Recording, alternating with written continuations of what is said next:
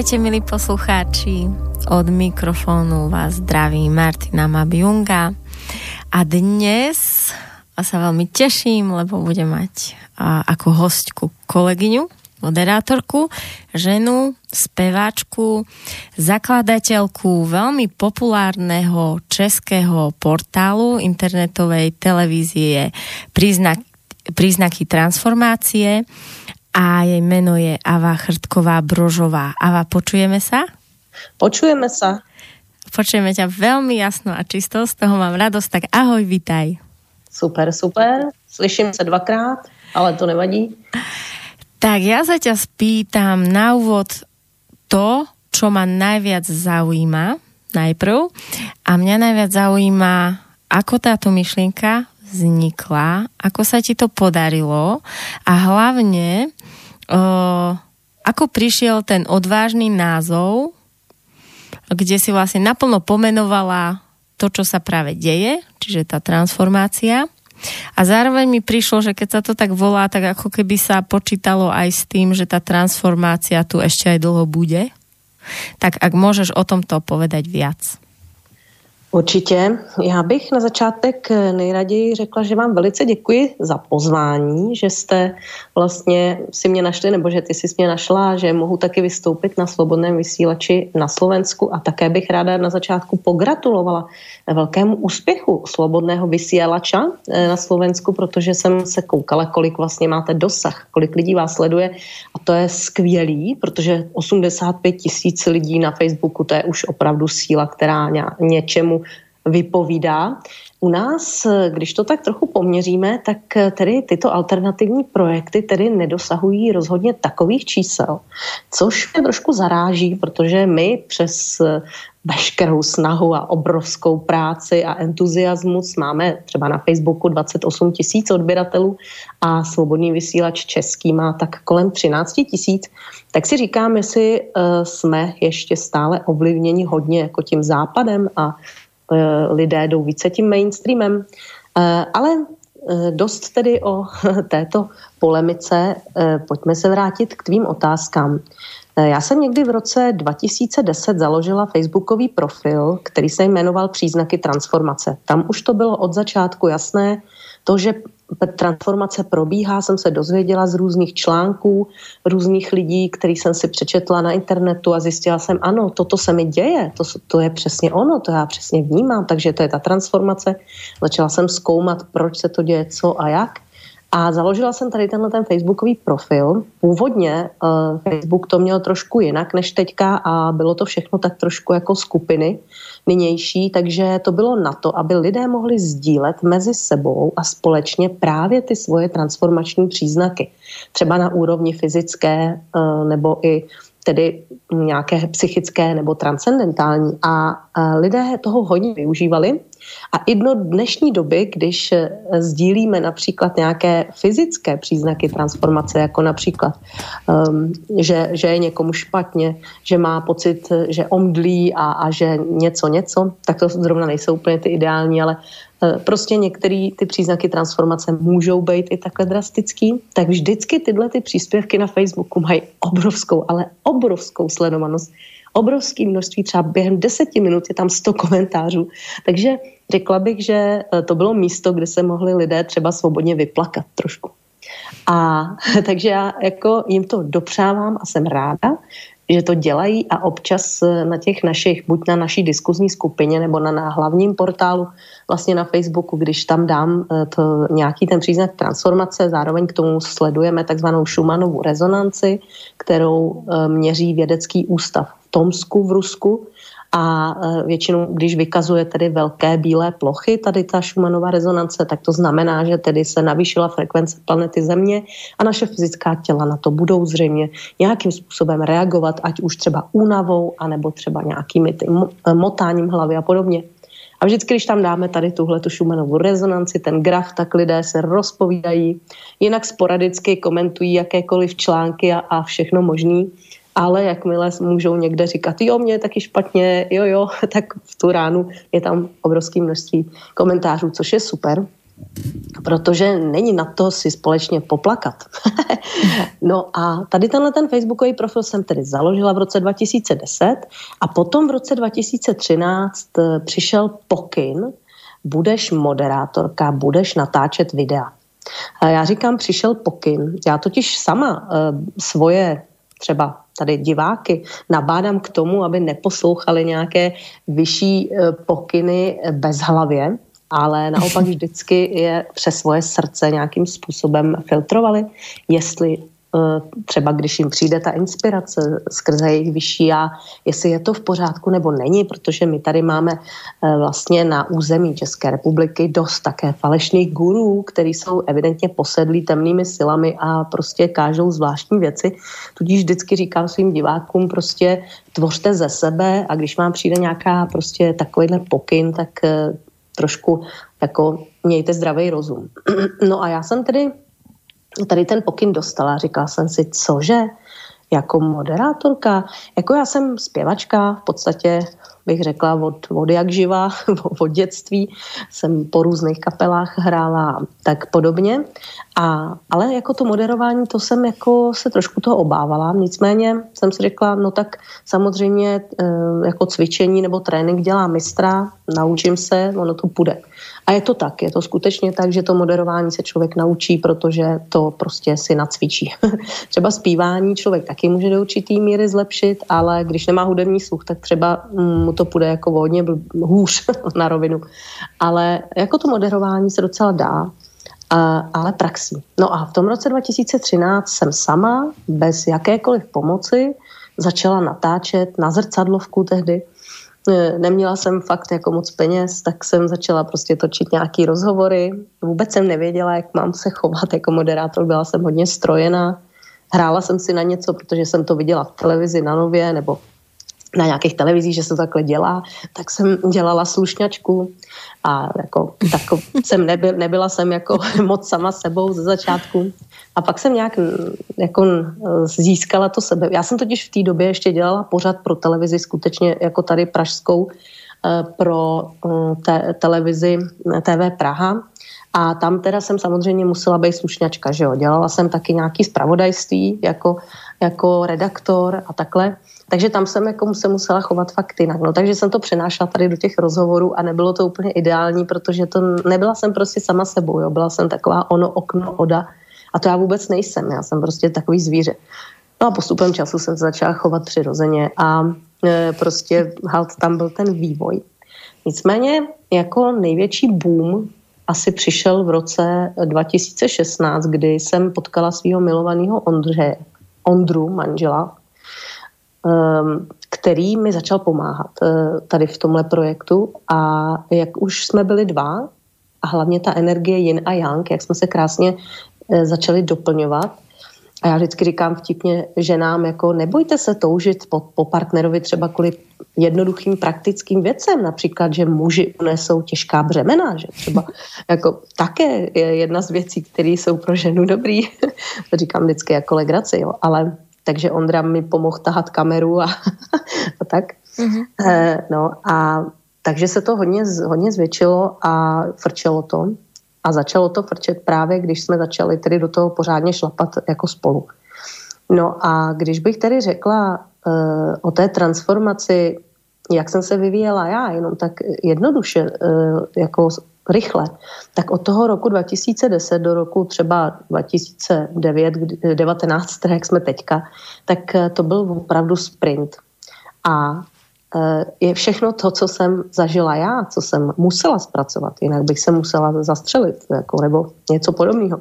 Protože já jsem měla během od roku 2004 do roku 2000 19 nebo do roku 2013 jsem měla vlastně dvě temné noci duše, což je taky taková zajímavá věc. A tyhle dvě temné noci duše, první teda v roce 2004 a druhá v tom roce 2013 mě donutily k tomu, abych se změnila. Uh, prostě nebyla jiná možnost, jinak bych musela z té bolesti umřít. Prostě to, to nebylo slučitelné, takže já jsem byla pozlým donucená transformovat a bych prostě pochopila, začala jsem vidět hlouběji těch věcí, um, abych mohla předávat svým divákům vlastně. No. Mm-hmm. Tak môžem sa pýtať ďalej. Tak zač... Já nevím, jestli jsem odpověděla na všechno. Ano, no. Takže teraz uh, začneme tým, že čo to znamená temná noc?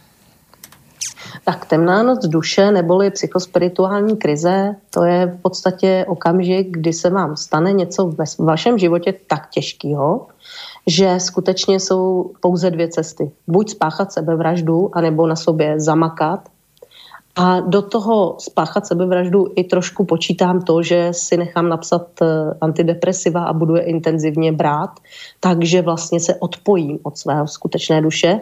Čiže temná noc nie je len jedna noc, je to nějaké období v životě, hej? Je, je to období v životě určitě. A u mě třeba ten 2013, 14, 15 vlastně trvalo to třeba dva až pět let pokud to vezmeme za správný konec, samozřejmě, pokud tomu vzdorujeme a pokud tu práci na sobě nevykonáme a pokud svoji osobnost tedy neočistíme od nanesených negativních programů, které byly do nás implementovány během života, tak prostě to může trvat hodně dlouho, že jo? třeba deset let. Ale pokud na tom člověk zamaká, tak tak samozřejmě se to může zrychlit. Ale vždycky u mě to bylo vždycky tak, že eh, to bylo na základě rozpadu partnerských vztahů. Že třeba eh, vlastně pokaždé to bylo na základě zrady eh, toho partnera, který v prvním případě, to je zajímavý, mě vyměnil za marihuanu, což jako může znít vtipně, ale když prostě po čtyřech letech vztahu někomu, kdo tedy vám říká, že vás miluje a koho milujete vy, řeknete, hele lásko, musíš přestat hulit 20 jointů denně, jinak nemůžu s tebou bejt, mě to stahuje dolů a je to špatně.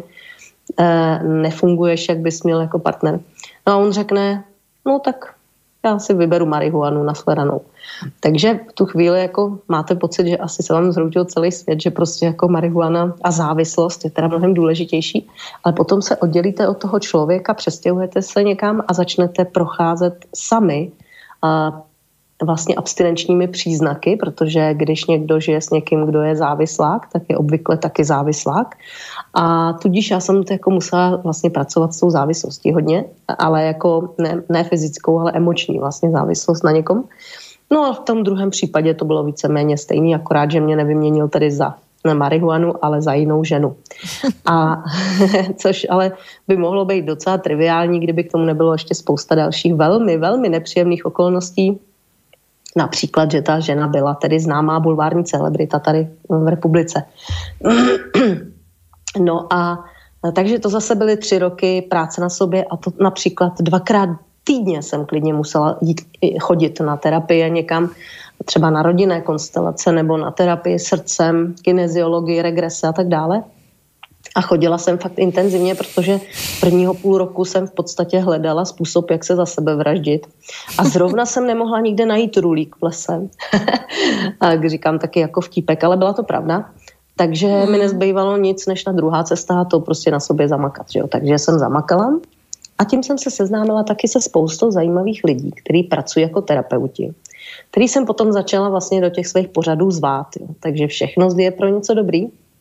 No a u běžných lidí docela často to bývá rozvod například, jo, že vás to uvrhne do té psychospirituální krize a prostě člověk musí, musí se tomu nějak postavit. Ano. A ne, nebo může dojít k třeba skutečně jenom k nějakému jako psychické chorobě, která se otevře a třeba lékaři to diagnostikují jako psychickou chorobu, ale tomu člověku se otevře pouze vědomí. Jo a neumí si s tím poradit.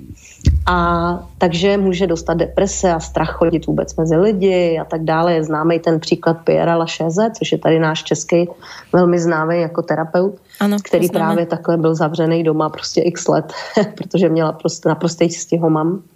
A pak se z toho dostal a lze i toto označit jako psychospirituální krizi.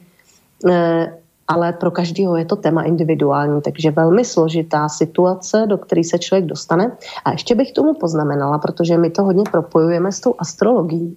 A osobní astrologie, vlastně nativní horoskop člověka, je vlastně jeho psychologická mapa. A e, tyhle ty psychospirituální krize můžou e, přijít v okamžiku, když je nějakým způsobem do toho zapojená takzvaná černá luna. Což je nejbolestivější místo v psychice toho konkrétního člověka.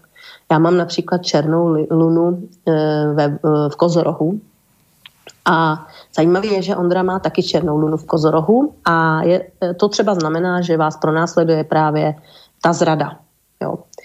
Takže jakmile se uhodí na černou lunu, kterou má každý ve svém horoskopu jinde a je tam zrovna to téma té černé luny, tak to může právě vyvolat tu psychospirituální krizi, která člověka buď transformuje, nebo ho zabije. Prostě. Mm-hmm.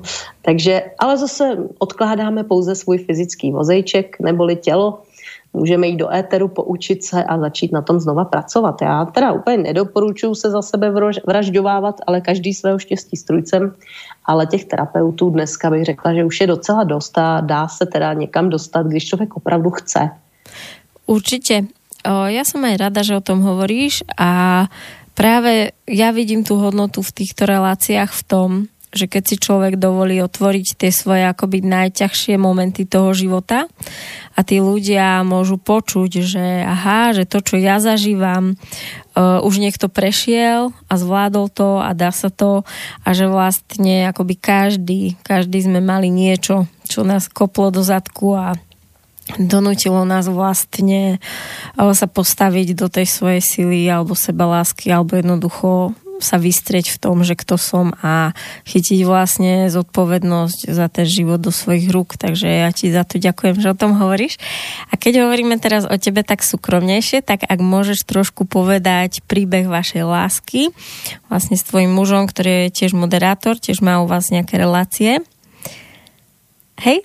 Určitě, to si myslím, že bude hodně zajímavý pro lidi, protože um, tady zase, zase kolem toho jsou takové ságy, abych mohla napsat deset knih prostě uh, o různých uh, třeba i uh, ne transformačních, ale ezoterických nesmyslech. Jo. A, ale pojďme po pořádku. Ještě jsem chtěla říct, že vlastně, abych nezapomněla, tak k tomu, abych udělala příznaky transformace, mě taky hodně inspirovala jiný projekt, který tady byl mnohem dřív, než vlastně já jsem začala tady s tímhle a ten se jmenuje Cesty k sobě. A to je naprosto senzační projekt, internetová televize, která v podstatě taky distribuuje do lidí obrovské množství e, videomateriálu a hodně taky samozřejmě se protloukají a Alžběta Šorfová, která to vlastní tady tenhle ten projekt, tak ona právě to tady úplně rozjela. Jo. Ta byla úplně na začátku a začala to do lidí sypat v době, kdy tady ještě nic nebylo. Jo. A hmm. já bych chtěla říct, že právě její televize, její videa, videa rozhovory mě držely nad vodou, abych přežila tu první i tu druhou prostě psychospirituální krizi. Jo. Takže jako opravdu přesně, jak si řekla, když začneme, když, když distribuujeme ty informace do lidí, tak prostě oni se toho můžou chytit a fakt jim to zachrání. A tím chci taky říct, že mnoho lidí nám osobně píše do příznaků transformace, že jim zachraňujeme život. Mm-hmm. Že oni jsou na nás závislí úplně, jo. To, řík, to říkají ty lidi, ne, že jako si to myslím, ale že prostě každý večer s náma trávějí, protože my máme téměř každý večer vysílání a pouštějí si prostě ty rozhovory a drží je to eh, jako při životě, protože co si budeme povídat pro člověka, který otevře svoje vědomí, a je nucen stát se vědomým člověkem. Co je to být vědomým člověkem, to si asi taky potom řekneme. A tak ten člověk, když se podívá kolem sebe vlastně na to, na to zvěrstvo, ve kterém žijeme, už co se týče ekologie, třeba jo, kdybychom začali jenom jednou částí, nebo co se týče vztahu, eh, tak eh, v podstatě ten člověk opravdu je pod velkým tlakem, jo? když najednou zjistí pravdu. Jo? Proto většina lidstva nechce pravdu znát, jo? samozřejmě. Mm-hmm. No ale pojďme se tedy podívat na ten náš vztah s Ondrou. Eh, bylo to tak, že já jsem samozřejmě dělala takový ty různý ezoterický srandičky, abych si našla novýho partnera, takže jsem psala takzvanou objednávku na partnera, což je docela dobrý nástroj, aby si člověk uvědomil, co vlastně chce a co nechce. Jo, to je velmi dobrý. A já jsem svého času dělala taky kurzy, jak navázat lásky plný partnerský vztah. Teďka už to nedělám, protože na to nemám sílu ani čas ale hodně jsme tam s tím pracovali. A já jsem si tam na, tehdy napsala, že bych chtěla partnera třeba, třeba aby taky jako byl v nějakém uh, rádiu, jo? nebo v alternativním nějakém médiu, třeba v rádiu, že by to bylo super. Já jsem vůbec neznala svobodný vysílač tehdy v té době, to bylo v roce 2004. A vlastně já jsem potom nakonec toho Ondru potkala a on opravdu byl moderátor toho rádia. Jo. Že prostě buď jako, já si nemyslím, že jsem si to načarovala, abych řekla, že ta duše to prostě věděla, že přijde takovýhle ano. člověk a jako jo.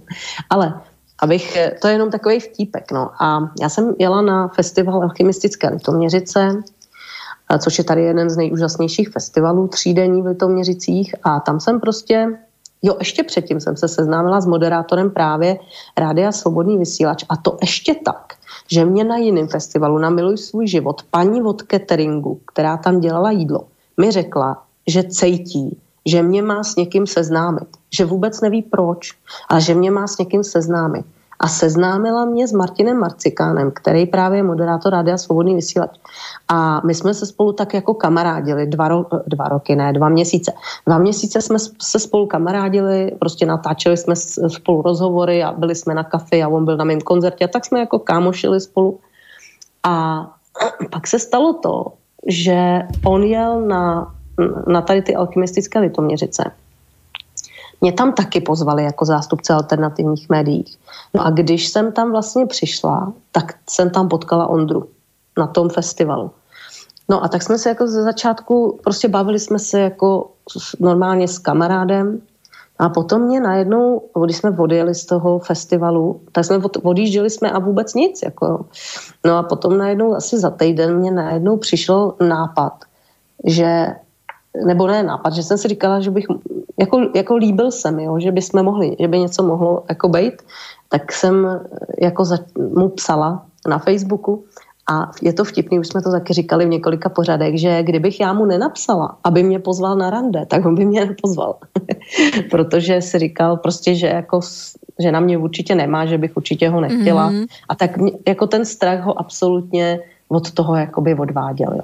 A je to zajímavé, protože moje nejlepší kamarádka Bětka měla něco podobného. A taky uh, ten kluk, kdyby jí ona ho nepozvala na rande, tak uh, prostě by nikdy nic nebylo. Nás dneska jsou spolu deset let a mají dvě děti. Jo. A prostě někdy poslední dobou se mi zdá, že ty ženský jsou víc na lovu než ty chlapy. Mm. No a pak se stala taková důležitá věc, kterou bych chtěla říct jako světu. Už, to, už jsme taky tohle zde říkali. Já jsem zjistila, kolik Ondrovi je let. A to byl okamžik, kdy můj rozum řekl, no tak to ne, jako, ty jsi blázen, jako. No tak kolko. To, to, to jako ne, jako. Takže rozoumek naprosto, naprosto se postavil jako proti, ale srdce, když přišel na to rande, ještě přišel pozdě, protože byl za, na dálnici prostě děsná zácpola. Já jsem prostě byla v klidu a seděla jsem si v tom KFC u Berouna a čekala jsem, až přijde. A teď se najednou objevil a můj rozum prostě tisíce blbejch nápadů, že ne. A moje srdce vybouchlo. Hmm. Normálně vybouchlo takovou vibraci obrovskou, že už nebyla cesta zpátky vůbec. Jako rozoumek šel stranou a nic. Nic už neměl vůbec žádnou váhu rozoumek takže to srdce prostě už sjelo na autopilota a už tam vůbec nebylo jako nic. A to, že jsem ho pozvala na rande, to bylo zajímavé, protože já jsem vlastně mu to napsala a pak najednou koukám, že jsem mu to napsala, ani jsem nevěděla, jak jo. A to mě ani na rande nepozveš, lásce se musí riskovat. A prostě najednou koukám, co to píšeš? Prostě nemůžeš být takhle drzá, prostě takhle psát, to, to, je, to je už moc, ne? No, prostě najednou, jako, jako, jako kdybych jela na autopilota. No a potom od té doby už prostě se to všechno rozjelo úplně nádherně. A teda, abych řekla divákům, abych je nenapínala jako o kolik je mladší, tak je Ondra o 17 let mladší. Jo. Ale my to v tom vztahu absolutně nepocitujeme. Jako vůbec. Ano. Já to vůbec jako nevnímám, kdyby mi to občas někdo nepřipomenul, tak já to vůbec nevím. Jo. Takže prostě tak, no a pozvolna Ondra vlastně pracovala na tom svobodném vysílači, ale začal se názorově měnit a začal uh, vlastně jít víc do toho pozitivna a do té fáze té terapie, než vlastně tady tady na Českém svobodném vysílači tady hodně je to o tom, že vlastně se negativně, nebo uh, jsou ty negativní zprávy hodně o té politice a takhle. Což je asi taky důležitý, ale Ondra už chtěl se od toho trochu odpojit a postupem času se prostě rozhodl, že už nebude pracovat na svobodném vysílači, ale že přejde teda plně na příznaky transformace. A protože tady ty pořady jsou jiný rozhodně než svobodný vysílač jako v České republice, protože my se opravdu zaměřujeme Eh, ředitel svobodného vysílače eh, Pavel Hlávka říká, že to je ezoterika, jo. ale to teda vůbec není. ale jako mm, to je, to je samozřejmě věc názoru, ale my prostě se zabýváme mm, tím pozitivním životem. Jo. Ne, že bychom jako mm, neřek, neřekli lidem, že mají podepsat eh, petici prostě proti týrání zvířat a takhle. Samozřejmě všechno tohle taky děláme, ale snažíme se ty, pozitiv, ty pozitivní cesty hledat prostě, jo. Ale nejsme ulítlí sluníčkáři, jo, že bychom prostě eh, neřekli ani popel, jako že bychom něco deskritizovali nebo takhle, jo. ale fakt jako snažím se si sem zvát lidi, kteří nejsou negativisti, takhle. Mm-hmm. To je jako moje takový gro a ještě k těm ezoterickým nesmyslům. Jo. Tady prostě eh, jsou, tady zase na našem území eh, působí různý guruové, který prostě tady jako hrozně eh, rozebírají ty dvojplameny. Jo. To je prostě asi dvojplamen, jo. to je takový, takový dogma, že by někdo třeba mohl říct, že já jsem potkala tady dvojplamen, jo, prostě, že Ondra je můj dvojplamen. No, ale nakonec lehký odkašlání. Nakonec e, jako dvojplamen, anebo nedvojplamen, jo. To je úplně jedno. Je to prostě lásky plná bytost, kterou jsme šťastní. Ale prostě tady e, podle těch ezoterických příruček prostě jako ezot, e, že jediný cíl jako tady transformace je potkat svůj dvojplamen. Jo. Ale prostě je to jenom slovo a teďka třeba divačky nám píšou a myslíte si, že je to dvojplamen? On se mnou byl a pak se na mě vykašlal, myslíte, že je to můj dvojplamen. A říkám, a co jako, co vám to slovo pomůže, jako že je to dvojplamen. Podívejte se pro Boha na to selským rozumem. prostě vás nechce, odešel, tak si najděte někoho jiného. Prostě kašlete na, na nějaký tyhle ty teze. Takže to je jenom jako pro zasmání. Takže spíš bych používala třeba slovo zpřízněná duše. A zpřízněná duše je skutečně eh, Ondra pro mě, maximálně já pro něj protože si vyhovíme jako v mnoha věcech i praktických, takže bych řekla, že je to příběh transformační lásky v tom, že jsme se potkali na duchovním festivalu. No. No tak aby si si aj trochu oddychla od hovorenia, tak aj sa hodí teraz práve tá pieseň, ktorú si ty naspievala a volá sa, že už nejsem volná. Tak Přesně se to k tomu hodí skvěle. Dobre, tak po pesničke sa počujeme. Ďakujem. Když oknem vejde ráno a osvítí tvou tvář.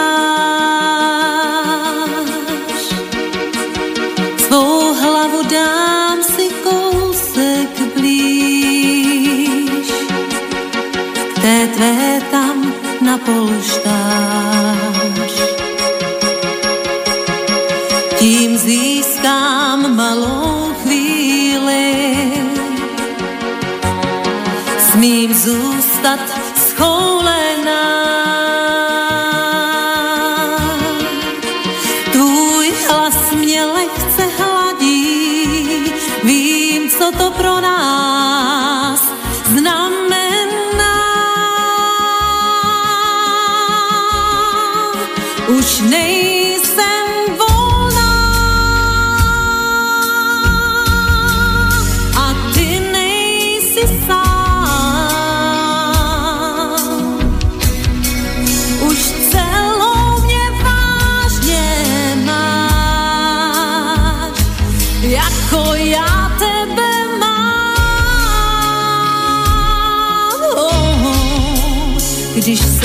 se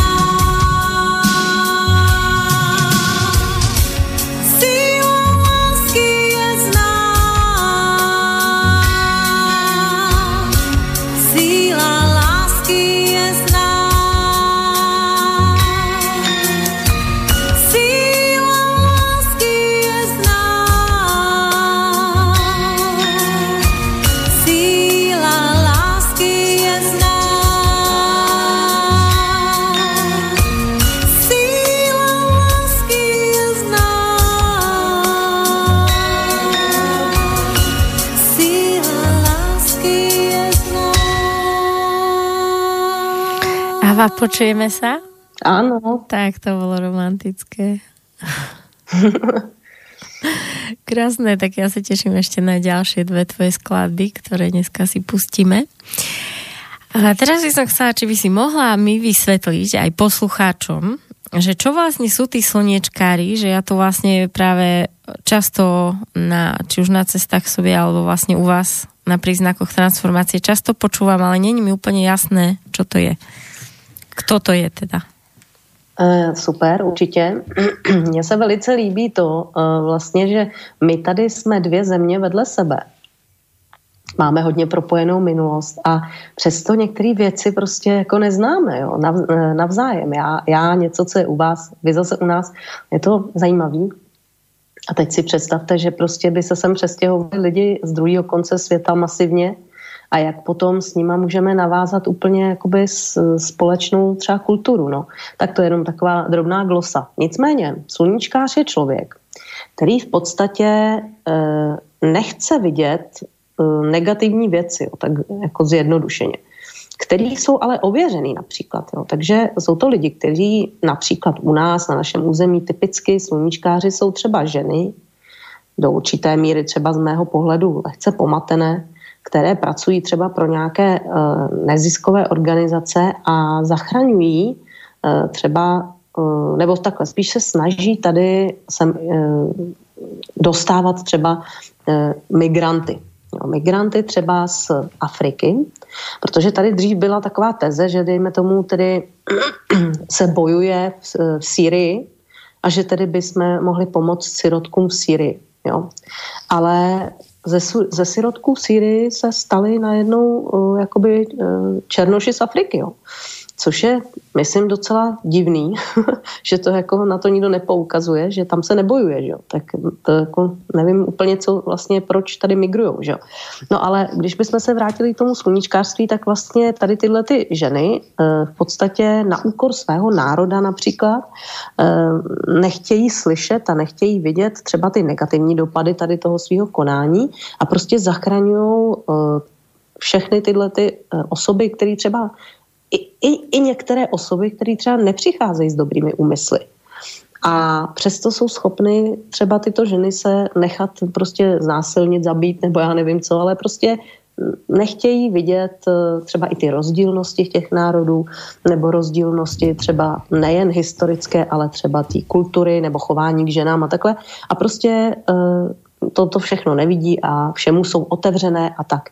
Trošku možná ještě by se to dalo definovat jako člověk, který má velmi rozvinuté centrum v hrudi, neboli srdce, všechny šíleně miluje ale absolutně nevnímá ostatní čakry nebo ostatní jako atributy jeho, jeho, jeho těla. Takže půd sebezáchovy, jo, zachování svýho rodu a takhle. A že tady se střetávají například v tomto případě kultury, kdy většinou ty vys, vyspělé kultury začaly být velice humální, vys například třeba i římská říše, nebo i v vlastně původní védická společnost v Indii. A oni byli tak humální, že převálcovali hordy barbarů a jejich civilizace skončila. A to je právě memento dnešního dne, nebo letoš, ne letošního taky, ale poslední doby, že prostě humanita je skvělá věc, nicméně e, do určitý míry. A tady zase navazuje ještě trošku na takový buddhistický náhled, že tedy buddhisté e, nezachraňují každého e, vlastně bezvýhradně. Oni nechávají lidi, třeba i v Indii, když se narodí s nějakým handicapem nebo má někdo nějaký problém, tak ho prostě nechají. Jakoby nezachraňují. A pak tam jezdí bílí, bílí ženský, aby zachraňovali prostě ty indické děti, jako myslím z, z Evropy. Jo. A ta společnost vůbec na to není připravená, není na to zvyklá. Jo. Stejně tak, jako se velmi zachraňují děti v Africe, ale problém je ten, že Eh, ta populace vlastně díky třeba očkování a díky zvýšení zdravotní péče se tam velice zvyšuje, ale podstatě ta infrastruktura nebo mm, ten, ten, možná by se dalo říct i hrubý domácí produkt, nebo prostě vůbec výkon jako eh, toho vlastního obyvatelstva je minimální. Jo? Že v podstatě, jakmile bílej člověk někam vstoupil, tak si tam začal snažit uplatňovat svoje principy a to prostě úplně zničil tu společnost. Jo. Vys, když se vrátím ještě do středověku, tak eh, prostě když přijeli někam kolonizovat eh, tedy ty španělští dobyvatelé, tak tam zanesli choroby a prostě polovina toho, toho místního obyvatelstva prostě vymřela a zbylou polovinu buď obrátili na katolickou víru, a nebo je zabili. Že? Ale takže prostě někdy ty principy jsou takový odtržený od reality a sluníčkář je prostě člověk, který nevnímá eh, negativní tendence eh, takového velkého přijímání jako všeho a všech eh, a například je tedy nebezpečím pro svůj vlastní národ. Jo. Já vím, že vysoké principy humanity a lásky plnosti jsou hezký, ale bohužel je třeba mít taky zdravý rozum. Jo. Eh, my třeba tady, eh, tady je nám předkládán v České republice jako nejvyšší morální, tady je úžasný vůdce, prostě pan Václav Havel.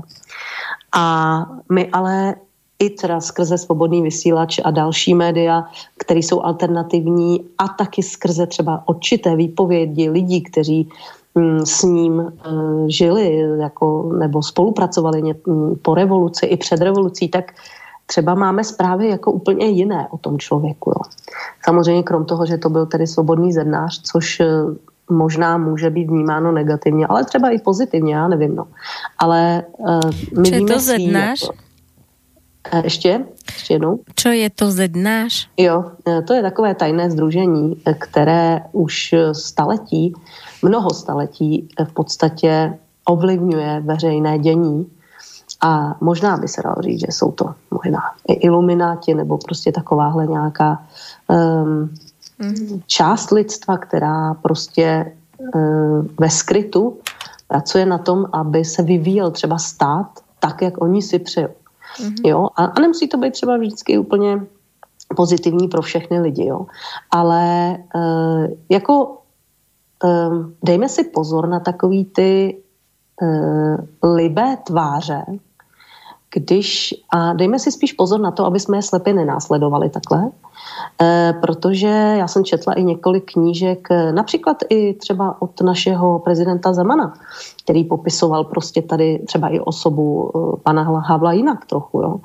A takže je dobrý nepřijímat bezbřehým způsobem pozitivní věci, že to tak je a přesto nejde vlak prostě zkoumat, zkoumat jít do hloubky a navnímávat hlavně svoje srdce. Jo. E, protože mm, není všechno za to, co se třpítí. A ještě další věc je ta, že ovšem, když, jsme, když, jsme, když bychom se postavili do role vůdce, člověka, který má vést národ, tak ona to není sranda, jo. A já jako docela taky chápu, že někdy musí docházet ke kompromisům, který se třeba s celému národu ne, nemohou sdělit, ale je třeba udělat i e, nepopulární věci. No. no prostě sluníčkář je člověk, který mm-hmm. nekouká vlevo, ale ani vpravo a je schopný svojí přehnanou láskou ke všemu a ke všem zničit svůj vlastní národ. Jo. Mm-hmm. Léta, kilometr nad svým tělem, nemá třeba ani na složenky, ale prostě zachraňuje. Ono totiž tady je ten problém, že třeba neziskovky hodně zachraňují děti v Africe, ale v podstatě e, taky je tady takový konspirační názor, že tedy neziskovky na jedné straně toto dělají, ale na druhé straně za nimi přichází mm, těžaři, kteří rabují v podstatě eh, v těch zemích to, eh, to bohatství nerostné. Jo. Takže to je taky ke zvážení, jo. ale eh, my nemůžeme tu společnost změnit. Oni se musí sami změnit.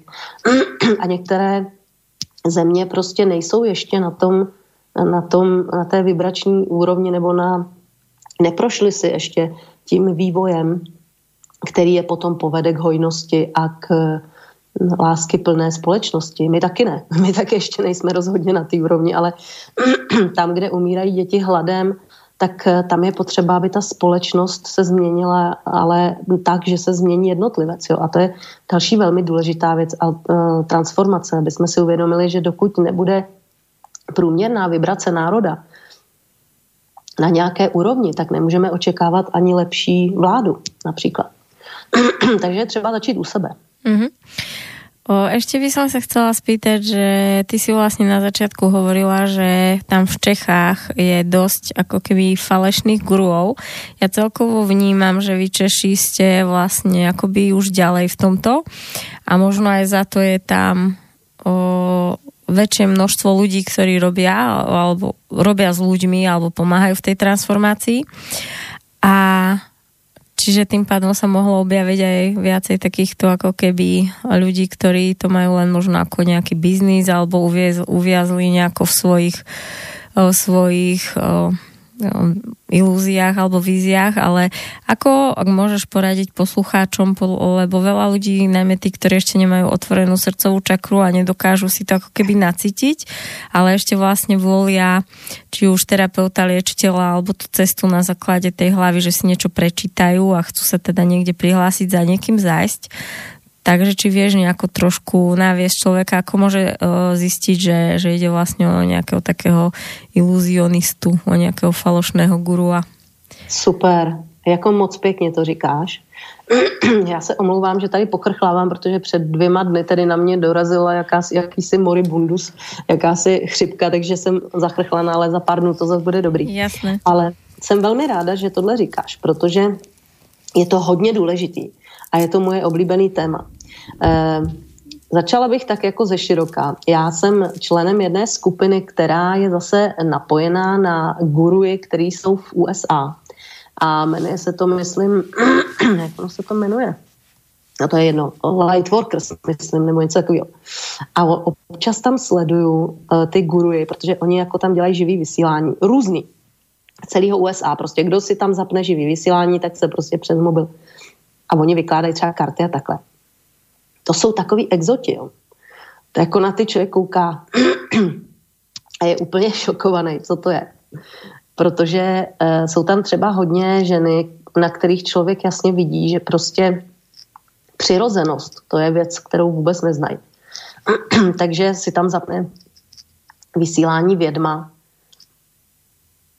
která má prostě, já nevím, pěticentimetrový nechty umělý a prostě eh, všechno umělý a úplně vystajlovaná a hlavně jí zajímá, aby měla dobře vlasy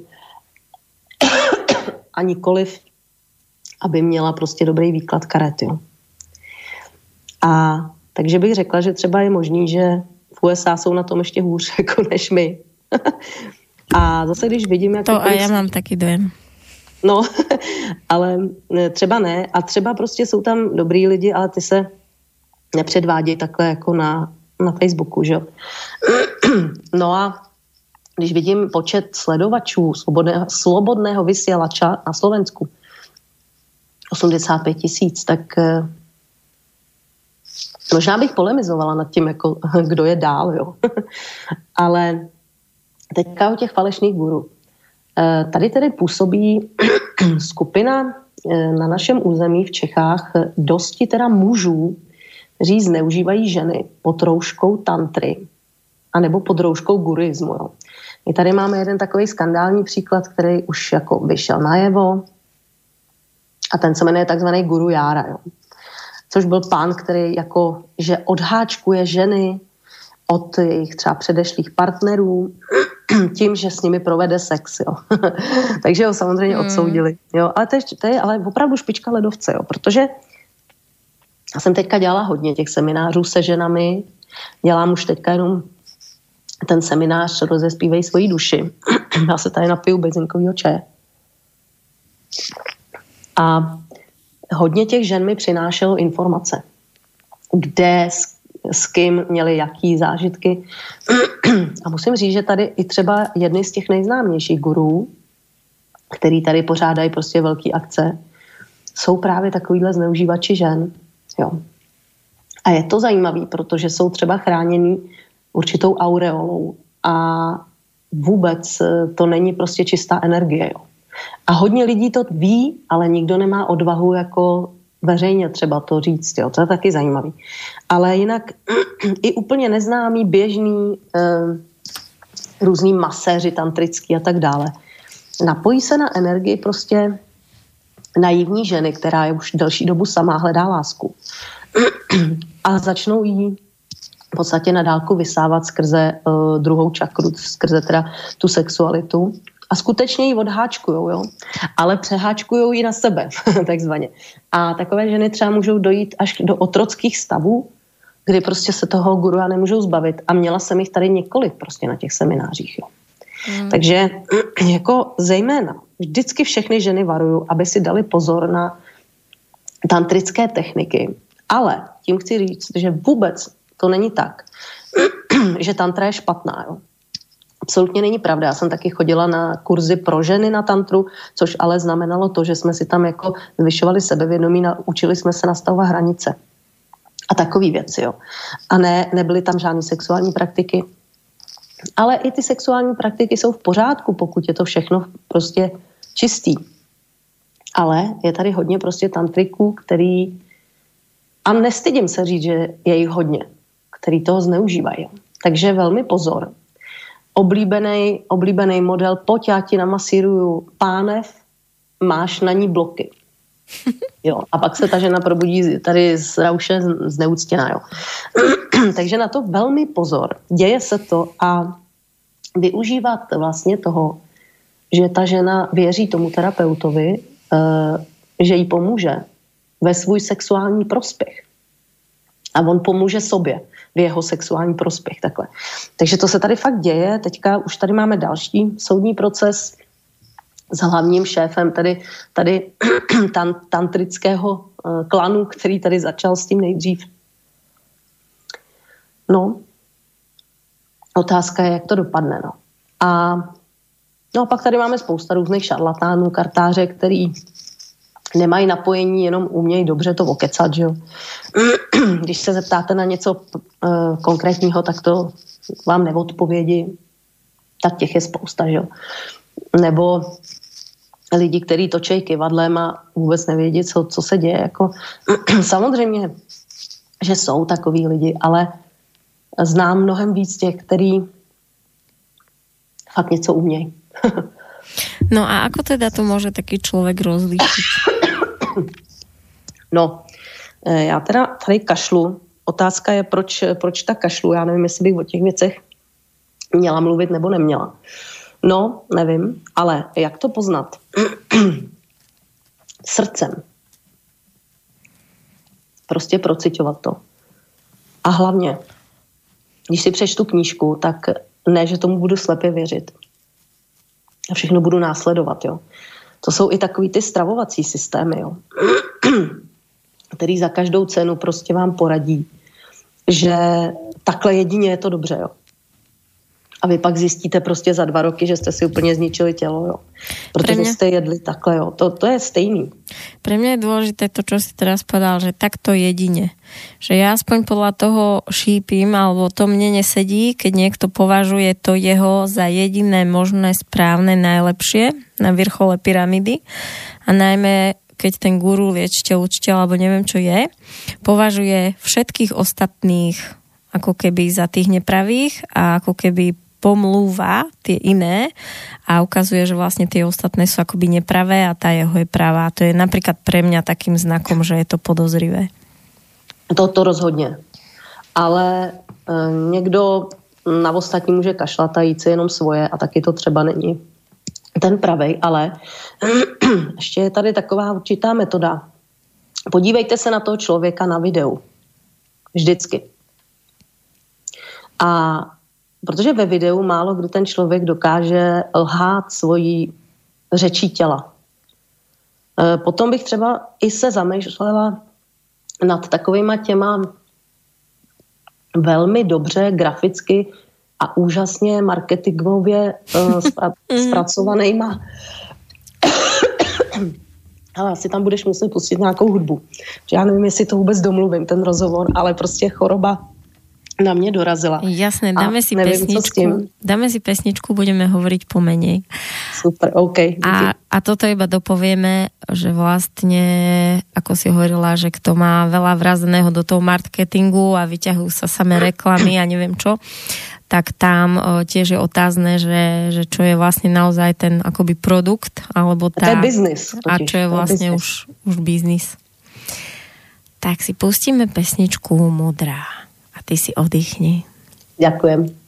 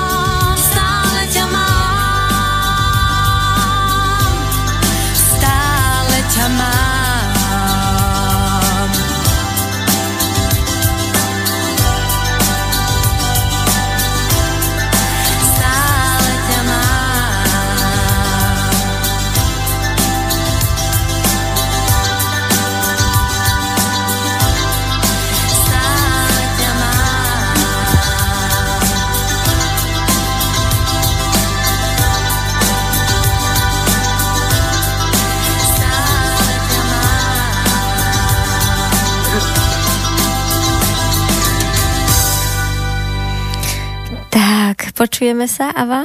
Počujeme se a mně odešly ty hlasivky úplně, takže já jsem vám tady přivedla uh, Ondru, který za mě ten rozhovor domluví, protože bohužel, ať jsem zpěvačka, byla jsem zvyklá zpívat 6 hodin v kuse, tak prostě moribundus chřipka tady na mě přišla a uh, aby jsme zachránili trošku tu situaci, tak eh, vám tady posadím Ondru, který v podstatě může odpovídat na otázky za mě, protože má úplně stejný vlastně repertoár. Souhlasíš s tím takhle, Martinko? Já s tím souhlasím a můžeme se potom na budoucí někdy dohodnout, že začneme s Ondrom a potom ho v té polovici vystřídáš ty a skončíme s tebou a bude to Ten naplněné. Super, takže předávám, předávám.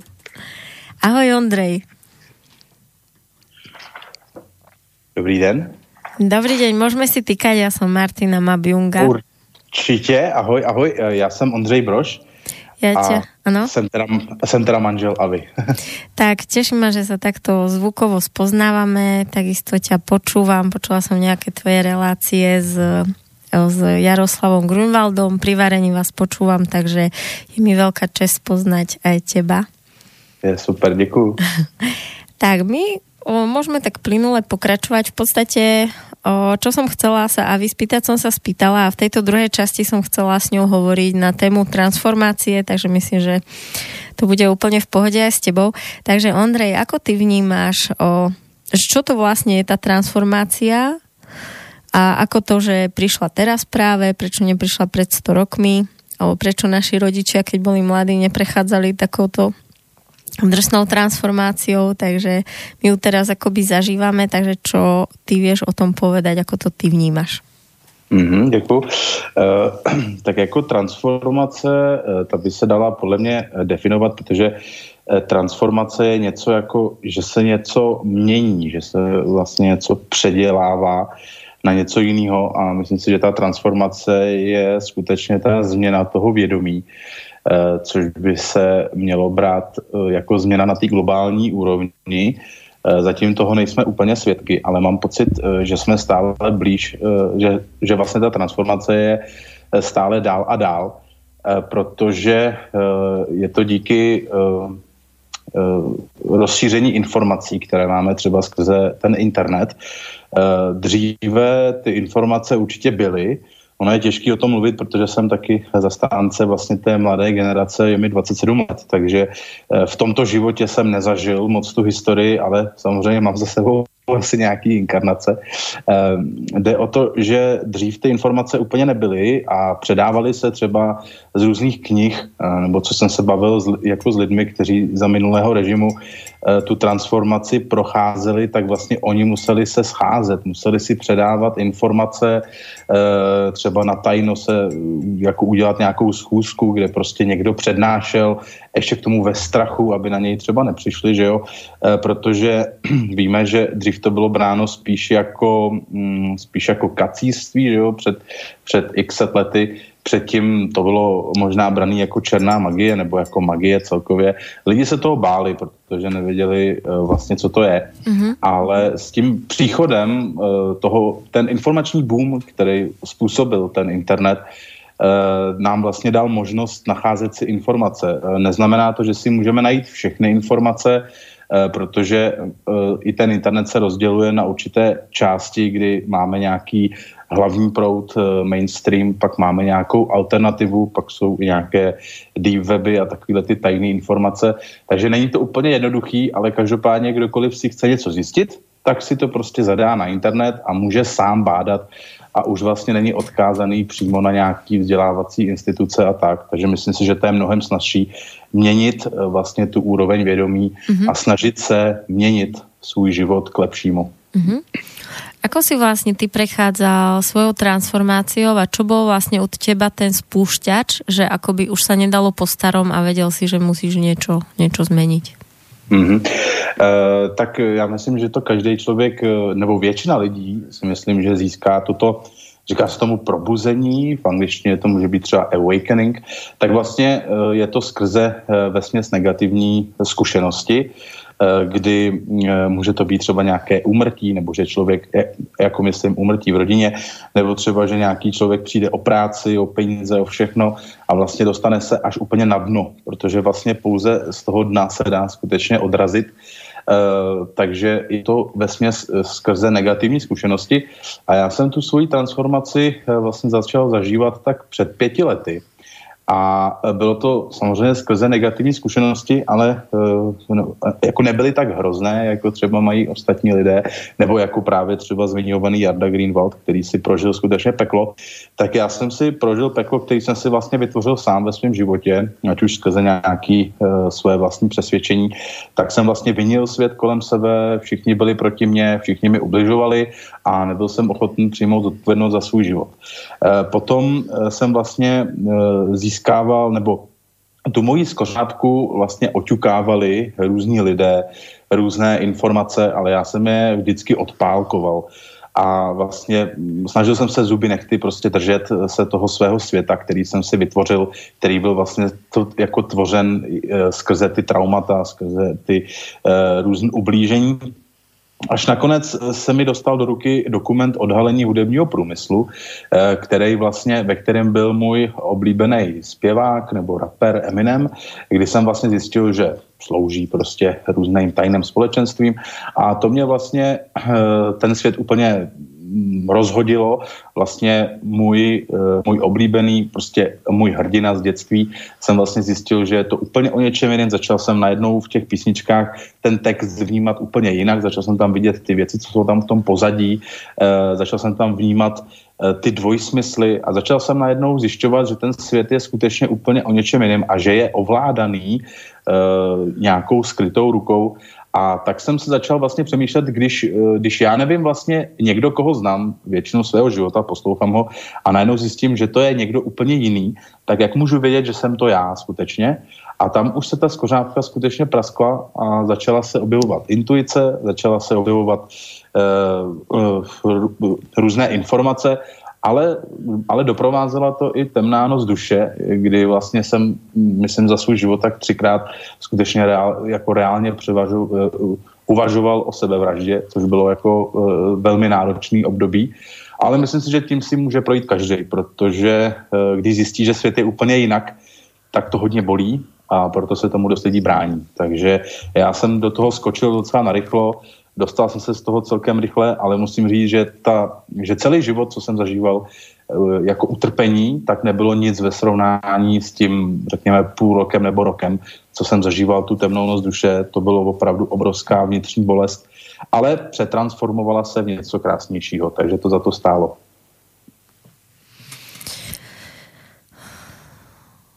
Čo tebe pomáha na tvojej ceste, lebo už ako si prebudený, máš otvorené to vedomie, vnímaš o, akoby skrz tú intuíciu, hľadaš, pozeráš sa na tie veci ako naozaj cez seba, čo ti sedí, čo nie. Ale určite aj tebe ešte sa stane, že ti vypláva niečo ťažké, že sa ti otvorí nejaká téma, nejaká bolesť, alebo príde nejak, prídu nejaké temné dni. Tak čo vlastne tebe pomáha sa z toho dostať a vrátiť sa opäť k sebe a do tej svojej sily? Mm-hmm. Uh, tak děje se to neustále, jenom ten náš cíl je vlastně udělat to tak, aby se to dělo stále méně a méně. Takže uh, když třeba to řeknu nějaký příklad, tak i když jsme, řekněme, když jsem byl nevědomý, tak 70-80% veškerých zkušeností byly jako negativní a teď se můžu dostat třeba na nějakých 10-20%, jo, kdy vlastně člověk si najednou tvoří ten svůj svět úplně jinak a zažívá ty věci, řekněme, pozitivně. A to, co pomáhá mně, e, je, je několik věcí. E, to hlavní, co jsem potřeboval e, vlastně udělat ve svém životě, bylo uvědomit si, že to že, že nenesu bolest celého světa na svých zádech, že mě do toho uh, úplně nic není, uh, nebo jak bych to řekl, není to úplně můj problém, protože když se na to podíváme z pohledu toho, že si to skutečně lidé vybrali, stejně jako já jsem si vybral svoje utrpení a taky bych nesouhlasil s tím, že by někdo jako o mě říkal, že jsem chudák, že jsem prožíval různý negativní zkušenosti ze strany rodiny, ze strany partnerek, ze strany kamarádů, systému školství, tak by taky jsem nesouhlasil s tím, že jsem byl chudák, protože jsem měl skutečně svůj život ve svých rukách a on ten zdroj vlastně ty věci posílá všem stejně. A je jenom na nás, kolik si z toho vezmeme a na co my to přetransformujeme. Zdroj posílá každému člověku posílá stejné množství energie a je jenom na nás, jestli si tu energii přiškrtíme, nebo jestli ji opravdu si ji vezmeme a přetransformujeme ji v něco hodnotného v tom našem životě. Takže eh, to, co mě nejvíc pomohlo, bylo právě uvědomění si, že každý má eh, svůj život pevně ve svých rukou a že každý může vystoupit z toho svého Eh, z toho svého utrpení ve chvíli, kdy vlastně změní tu svoji polohu oběti na tu polohu toho tvůrce a ono se o tom velmi jako snadno mluví. Kdybych takhle slyšel teď konc sebe před pár lety, tak bych si říkal, no tak to se mu povídá, že jo, on to dokázal, nebo prostě to jsou jenom keci. Ale když to člověk začne pomalinku implementovat do svého života, začne to tam kousek po kousku e, vlastně e, přetvářet ten, ten svůj život na tenhle ten pozitivní pohled, e, tak to skutečně tak je a začne vlastně kolem sebe tvořit. Takže to, co mi nejvíc pomohlo, bylo e, mm, přijmout ten svět, jaký je, ne ho přijímat úplně, protože to bych se potom stal asi spolutvůrcem toho, toho utrpení. Rozhodně mi to nebude jedno, a to, co se děje ve světě třeba, ale nebudu už, už vůči tomu klást nějaký ten negativní odpor, který vlastně ve směs nemá vůbec žádnou, není konstruktivní, vůbec nikam nevede. Takže může se někde něco dít, a buď teda vezmeme nějaké peníze, pošleme třeba na podporu, nebo tam jedeme, nebo nějakým dětem přivezeme hračky, to je aktivní chování, ale pokud budu sedět doma a na gauči se prostě stresovat z toho, jaký svět je, tak bohužel nic moc nestane. Eh, potom dělám eh, práci s kivadlem, takže, takže si vlastně odblokovávám svoje bloky eh, nebo svoje mm, různé energie skrze nějaký systém očišťování, což každý může dělat třeba skrze meditace nebo nějaké vykuřování nějakými bylinami, třeba nějakou šalvěj nebo palosanto nebo tak. Eh, takže prostě eh, ty způsoby toho očišťování je spoustu, ale nejdůležitější je podle mě prevence a to je nedovolit, aby se mě ta věc emočně dotkla. Čili vyřešit různé ty naše traumata, které v nás vyvolávají e, nízkovibrační emoce a tím se vlastně e, jako dostaneme nad tu věc a budeme mít ten nadhled, který, eh, který vlastně už nás potom se, ne, se jako nedotkne a potom samozřejmě čím méně eh, bordelu na sebe dostaneme, tak z toho méně se pak, se pak musíme dostávat. Takže pro mě je nejlepší prevence a když prostě nějaká emoce přijde, tak si okamžitě se snažit zjistit, odkud vlastně plyne, proč tam přišla, co mám třeba udělat s tím, aby mě to už se tolik nedotýkalo. Takže já jsem prožil většinu života velmi velkým vstekem vůči systému mm-hmm. a teď můžu říct, že už mi to přijde docela jako v pohodě. Ďakujem. Uh, môžeš trochu povedať o tom, ako sa ti, ako sa vám žije spolu s Avou, ako dvom vedomým ľuďom, a ako narábate s tým, keď vlastne sa vám niečo zapne medzi vami? Lebo najčastejšie to tak býva, že jednému partnerovi sa niečo zapne, nejaká téma, prídu nejaké emócie a tým svojim chovaním zapne aj toho druhého. A potom je to o tom, že ktorý, ktorý sa vlastne o to dokáže postarať a vlastne vy z toho. Takže ako vy riešite, keď niečo vám príde medzi vás? No, to je zajímavá otázka. Eh, to, co bylo v našem vztahu na začátku nej, eh, nejzajímavější, byly ty opačné extrémy, kdy vlastně Ava má obrovské množství zkušeností ze vztahů, protože jich prožila prostě několik a eh, tím, že na sobě pracuje, tak vlastně spoustu věcí si, si jako zvědomila. A u mě byl zase opačný extrém, že já jsem vztahy skoro nezažíval, takže já jsem byl vlastně většinu života sám. Eh, krom teda nějakých krátkodobých vztahů, který vlastně vždycky nějak jako nemoc, nemoc dobře skončili. Takže vlastně, když jsme, spolu přišli do vztahu, eh, tak já jsem měl obrovský strach eh, z toho, že mm, nebo strach, jak bych to řekl, viděl jsem nějaké vzory, partnerské vzory v rodině a měl jsem strach, že to budu mít takto také. A e, tím, že vlastně Ava je naprosto úžasná v tomhle tom, že ona se nenechá ovládnout emocema, jo? E, nebo samozřejmě emoce tam jsou, ale vlastně e, dokáže rychle analyzovat, od, jak, odkud to plyne. Takže když my jsme spolu začali nej, jak, jako žít, tak největší problém pro mě bylo uh, vlastně uvědomit si, že to, co mi vadí, není to, co dělá ona, ale to, co mi třeba dělali partnerky, nebo to, co vlastně dělala máma, nebo co mi mm. připomíná uh, moji vlastní rodinu. A teď ona to měla stejný, uh, jakoby podobný.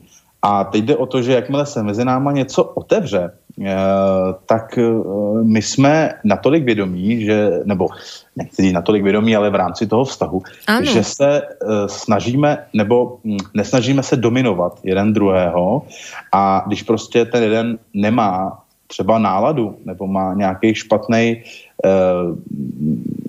špatnou zkušenost nebo něco, tak si to vysvětlíme. Komunikace je to nejdůležitější, co ve vztahu je, protože uh, já jsem dost často řešil věci tím, že jsem prostě jakoby odešel ven třeba a nechal jsem to jako vyhnít, protože u nás v rodině se to tak dělalo. Ano. Že jsme se prostě pohádali a druhý den jsme přišli a dělali jsme, že se nic neděje. Mm-hmm. Jenomže to je úplně nejhorší, co ty vztahy, o, o, o co ty partneři můžou, můžou dělat, protože se to tam pořád jakoby narůstá ano. až to nakonec může vybouchnout. Takže to, co my jsme hlavně začali dělat, eh, nebo začali jsme praktikovat a do toho mě uh, díky bohu naučila Ava, protože já jsem nevěděl, jak ona bude reagovat, takže jsem radši utíkal, ale když jsem potom pochopil, že ona není jako ty ženy, které jsem znal v, o mém životě, že si o věcech chce povídat, že si to chce vysvětlit a že uh, u nás je, je prostě naprosto běžný, že třeba dojde k nějakému jako menšímu konfliktu, protože u nás se fakt jako díky bohu ty konflikty vyhýbají, tak dojde k nějakému velkému konfliktu, ne, menšímu konfliktu. A teď já třeba řeknu, no prostě uh, já se jako cítím takhle. A teď Eva řekne, no ale já z toho cítím tohle a začneme se o tom bavit. A vlastně uh, je to tak, že uh, většinou je to u těch partnerských vztahů, je to v té dominanci, jo, kdy vlastně uh, ten jeden má nějaký problém, tak se snaží, aby ten jeho problém prostě byl, jakoby, mm, snaží se být nad tím partnerem. A to u nás vůbec není. Takže to, co je na našem vztahu, opravdu jako ne, že bych se chtěl tady nějak uh, do toho vysílání vychloubat, ale že opravdu uh, je, je tady mezi náma velká harmonie a to, že Ava je velmi vědomá žena, která pracuje na partnerských vztazích, zajímá se o, a zajímá se o to téma, tak eh, má tu výhodu, že zná svoje traumata a dokáže velmi rychle odhalit. Mm-hmm. A pokud mezi náma vznikne nějaký, uh, jako nějaké tření po delší době, což v běžném soužití je úplně běžné, to jako nikdo nemůže říct, že se, že se vůbec nehádá, tak já si třeba přes to kivadlo začnu jakoby řešit ten důvod, uh, ze kterého to plyne a ten problém se vlastně docela rychle vyřeší. Takže takhle bych řekl, že to je mezi náma velmi uh, vhodné s tím, že jsme oba dva vědomí a snažíme se uh, na tom vztahu pracovat a jsme tu jeden pro druhého, milujeme se celým srdcem a nenecháváme nějaké hloupé hry, které plynou pouze z traumat a nějakých špatných přesvědčení, aby prostě trávili náš vztah a zasévali tam nějaký prostě semínka jako disharmonie, takže snažíme se to, to jako udržovat co nejvíc čistý a v tom si myslím, že je pro nás to, to kouzlo. Uh, ja sa teším, že si, že si o tom hovoril, pekne si to povedal a myslím si, že je to veľmi dôležité práve prinášať čo najviac takýchto modelov, čo najviac ukazovať, že tu naozaj ide, lebo naozaj veľa ľudí uh, nemá jednak sa sami nevedia, ako by to malo byť a ani nevidia nikoho vlastne v svojom okolí, od koho by sa dalo inšpirovať alebo by sa dalo povedať áno, tak takýto vzťah by som, by som vlastne chcela mať. Takže vlastne vy ste práve dôkazom toho, že keď o, obaja tí partneri na sebe pracujú a starajú sa o ten s prepačením akoby svoj vlastný bordel, o tie svoje mm. zranenia, tak potom je to naozaj na oboch a neprenášajú akoby tú vinu alebo tú záťaž jeden na druhého. Mm-hmm, přesně. A to, co nám taky hodně pomáhá, je vlastně tolerance. Uh, jo, že uh, přijmout uh, jako zranění toho, uh, toho druhého a vlastně uh, cítit se do něj, že vlastně on to takhle prožíval ten život, tak má teď nějaké problémy a já ho v tom musím podpořit a snažit se být jako nezaujatý pozorovatel toho jeho problému a že když prostě já třeba nemám rád, eh, když mi třeba, já nevím, dá pusu za krk třeba, tak prostě jí to řeknu a od té doby to nedělá. A když Ava řekne, že něco nemá ráda, tak prostě to taky nedělám. Jo? A je to prostě o, té vzájemné toleranci, eh, kdy prostě jeden toho druhého musí respektovat a pokud má někdo nějaký třeba koníček, který se tomu druhému nelíbí, tak ho prostě nechá, ať si ten koníček dělá, bez toho, aby do toho vkládal nějaký svoje negativita, nějaký negativity. Takže i ta tolerance je velmi důležitá. Určitě plne, plne s tým súhlasím. Prišiel taký mail, tak môžeš skúsiť na to odpovedať. Aha. Dobrý deň, môj kamarát často operoval s pojmom príznaky transfor- transformace, až mu kolega raz povedal. No kamarát, žiadna transformácia, iba to je podľa tej, pies- podľa tej pesničky už kamaráde pomalu stárnem. Jak teda rozpoznať, čo je naozaj príznak transformácie a čo je obyčajným akoby príznakom, e, civilizačným príznakom starnutia? Pýta sa Jitka. Uh, tohle je něco, co teď s poslední dobou taky hodně uh, řeším, protože se bohužel dostáváme i do bodu, kdy se na transformaci svádí skoro všechno. Ale eh, je třeba si taky uvědomit, že tady máme mnoho různých vlivů. Jo? Ať už je to třeba elektrosmog, eh, Wi-Fi, nebo můžou být třeba nějaké eh, třeba chemtrails, chemie v jídle a takovýhle, tak vlastně tyhle ty věci nás ovlivňují, ať už chceme nebo ne. A nemusí to být všechno jenom transformace. Ono se to dneska hodí. Jo. Já třeba e, někdo řekne, bolí mě v krku, to bude nějaký čištění. E, někdo řekne prostě, já nevím, eh, bolí mě teď pata, tak co mi to má asi říct. Jo? Já už jsem na tohleto uh, trošku alergický. Uh, když třeba někdo třeba řekne, že si vzal jako jiné ponožky a co mu tím chce jako říct ten vesmír, tak já bych zase to nebral úplně nějak tak vážně, že všechno musí být nějaké znamení, že všechno musí být uh, transformace. Ale uh, jak to poznat, uh, já bych to řekl tak, že právě ta transformace se, se pozná podle toho, že je eh, kolem nás určitý tlak, který nás nutí něco změnit. A to, o tom si myslím, že ta transformace je, protože eh, je to vlastně o tom měnit svůj život, měnit způsob myšlení, eh, měnit pohled na, na svět, měnit pohled na věci kolem sebe a to je právě ta změna, do které jsme v uvozovkách tlačeni určitýma třeba i těma energiema nebo informacema. Jo, takže těch různých vlivů může být hodně a e, já teda taky občas, e, třeba tekon jsem taky nemocný, že jo, jenomže už jsem, už jsem onemocněl dříve než Ava, takže už je mi lépe. A e, taky si říkám, jako, tak prostě jsem jako na stydlu, nebo třeba, já nevím, je to zablokovaná pátá čakra, jo, a člověk už takhle začne najednou přemýšlet a opravdu, mm, jak se dostat k té správné odpovědi, nevím, ale zase bych si dal bacha na to, že jako všechno je transformace. E, zase spousta lidí říká, že e, všechno je jenom jedno a všechno spolu souvisí a nic není náhoda a tak dále. S tím já jako rozhodně souhlasím, ale zase nebrat to jako výmluvu.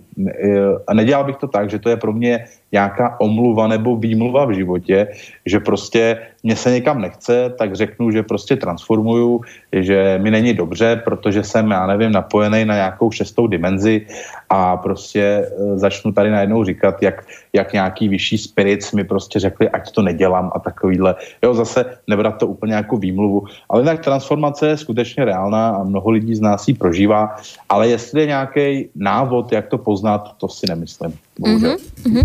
Vy ste ešte robili aj s Grunwaldom Jaroslavom takú reláciu vlastne o duchovných blúdoch, tak práve, práve to ma zaujíma, to som sa aj ja vypýtala na názor, že ako vlastne ten e, človek môže rozpoznať, že je to vlastne duchovný blúd, lebo ja vnímam to, že človek sa dostane na istú akoby úroveň alebo frekvenciu. E, podľa mňa to súvisí aj s otvorením akoby tej srdcovej čakry a ako keby už je schopný absolútne hneď odhaliť, aj, že toto je blúd, toto je úplne ako prirodzené, živé, za tým idem.